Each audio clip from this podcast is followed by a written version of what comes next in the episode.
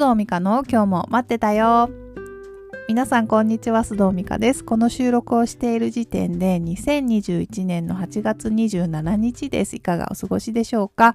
？8月ももうすぐ終わりですね。まあ、昨年に引き続きあんまり外出できない夏だったかと思うんですけれども、皆さん夏の思い出できましたでしょうか？え今日も皆さんにとって気分転換になる時間をお届けしたいと思いますので、どうぞ最後までお付き合いください。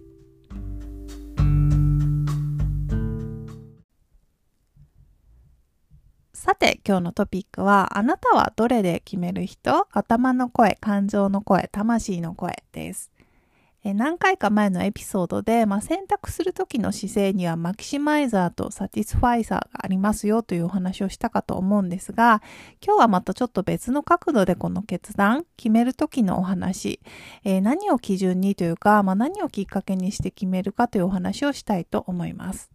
でなぜ今日はこのトピックにしたかと言いますと、昼間ある人と話をしていてですね、この頭の声、感情の声、魂の声っていうのを聞き分けられたらいいよねという話になったんですね。まあ、どうやってでも聞き分けるのかなという話をしていて、まあ、この3つの違いが分かれば、まあ、仕事とかですね、なんかこう、まあ、明らかに分析が必要な決断というよりは、まあ、人生での決断、例えば、えー、まあ、転職するしない、この人と付き合う、う付き合わない、まあ、別れる、別れないとかですね。そういうなんかこう人生の岐路のとの決断みたいなのが、まあ、しやすくなると思います。で、私なりにこの3つの声の違いがわかるようになったというか、まあ試行錯誤しながらなんですけれども、まあ、だいぶこの違いがわかるようになったので、それを今日は皆さんとシェアしたいと思いました。え、じゃあ行きますね。まあこの違いをお話しするんですけれども、まず頭の声。これはまあ大体こう、今皆さんが頭の中で巡っているの、それ頭の声ですね。大体こう、冷たかったり、厳しい。自分にね、自分にも他人にも厳しい。で、ネガティブなことが多いかなと思います。で、損得感情にすごく敏感で、あの、まあ、明確な理由とか根拠がないと、まあ、嫌がるし、反対する。でできない理由をこう自動的に探してきたり、どんどんどんどんこの言い訳が長く、言い訳というか、その理由が長くなっていくっていうのはもう完全に頭の声ですよね。で、次に感情の声。これはまあ不安定。まあ、うわーって盛り上がったりとか、あとはまあドキドキしたり。まあと思えば一方で落ち込んだり不安になったり恐れが出てきたりというふうにキリがない。で、この心の声を無視しすぎると、まあ、心のバランス崩れてしまうので良くないんですけれども、まあ、聞きすぎたら聞きすぎると、聞きすぎるとそれはそれでキリがない。で、身動きが取れなくなるっていうのがこの心の声の特徴かなと思います。で、最後が魂の声と私は呼んでいるんですけれども、まあ、これね、感情の声とね、聞き分けるのちょっと難しいんですよね。私もまだ、あの、試行錯誤の途中なんですけれども、でもやっぱ心の奥というか、まあ、腹からの声みたいなイメージ。ですごく静かで、まだ静かなんで、まあ、大体聞こえない。で、普通にしてたら、まあ、ほとんど聞こえないんですけれども、でもやっぱ頭の頭と感情の声が止んだ一瞬だけ聞こえる。で、まあ、その一瞬しか聞こえないし、まあ、理由とか根拠もないので、なんとなくとしか言いようがないことが浮かんでくる。なので、まあ、理由がないから大体頭の声に負けるんですよね。でも、まあ、どこかでずっと支き続けるというか、まあ、どこかで知っている感覚、分かっている感覚っていうのが、まあ、この魂の声かなと思います。で、私はですね、もともと、まあ、思考が強いともあるんですけども、思考、頭の声の元になる思考ももちろん必要だと思いますし、感情ももちろん大事。なぜなら感情は行動するためのエネルギーになったり、まあ、人をハッピーな気持ちにさせてくれる喜びっていう感情も、まあ、ね、感情だし、例えば悲しいことがあった人に寄り添うことができるのも、やっぱ自分の中の悲しみの感情があるからですよね。だから人間生活では、まあ頭の声の元になる思考も、感情の声の元になる感情もすごく大事だと思うんですよ。ただ、ただですね、何かを先ほども最初に言ったように何かを決めるとき、特に人生においてこう岐路になるような決断をするときっていうのは、魂の声をね、スッと聞ける方が、あの、決めやすいし、後悔しないし、その後スムーズに行きやすいと思うんですね。で、もしくはスムーズにいかなくても、その先の困難を、まあ、どうにか乗り越えるのが、当たり前っていう感じで自分で納得できるという感覚です。で、抽象的な話に終わってしまうとあれなので、あの、ちょっと例を出しますと、えっ、ー、と、まあ、パッと浮かんだのが、私が30歳の時に、まあ、ニューヨークに、あの、短期でなんですけど、留学に行ったんですが、それを決めた時ですね、行くって決めた時は、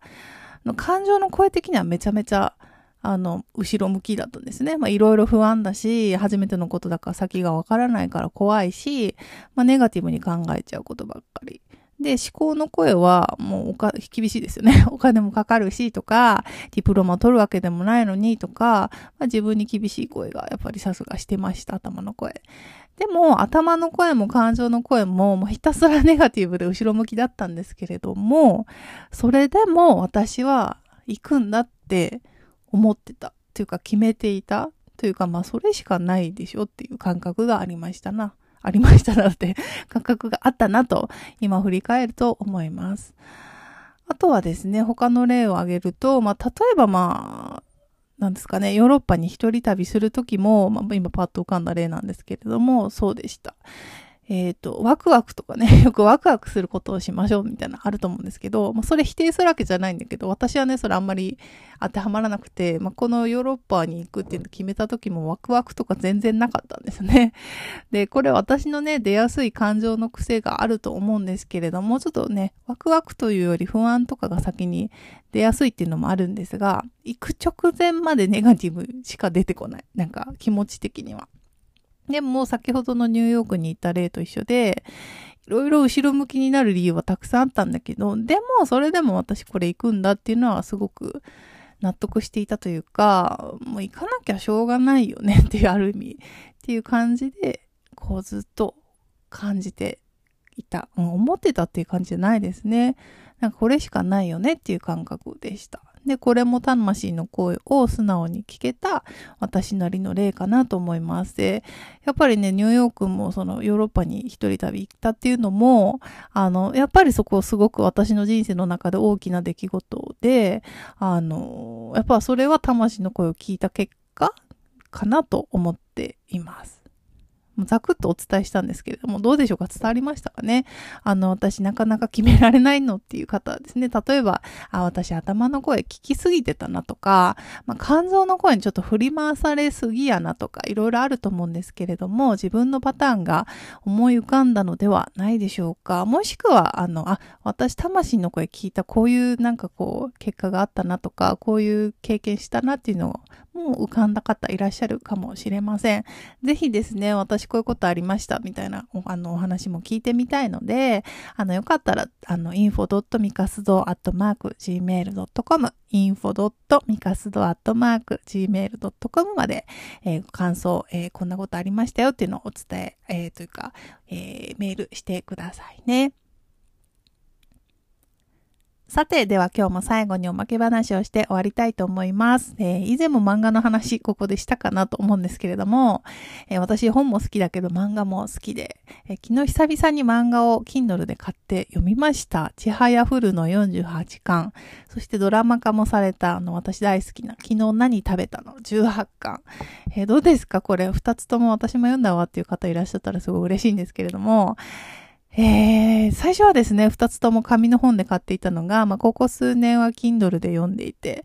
で、あのね、漫画ってね、どうしても見開きでこう、なんだろうな、絵が完結するものも多いので、それだとちょっと Kindle だとね、読みづらくて、ちょっと残念なんですけれども、でもやっぱ便利ですね。旅とかに持っていくと最高。まあ、行きの飛行機とか新幹線とかで、漫画のまとめ読みとかする時間最高ですよねって誰か、うんうんって言ってくれているでしょうか。えー、昨日はね、夜中みんながね、静まった後、隣の部屋とかでこうやって好きな漫画の新しい予感を読むというね、ささやかな 幸せを噛み締めていましたが、どうでしょう？皆さんもそんな小さな幸せ、最近ありましたか？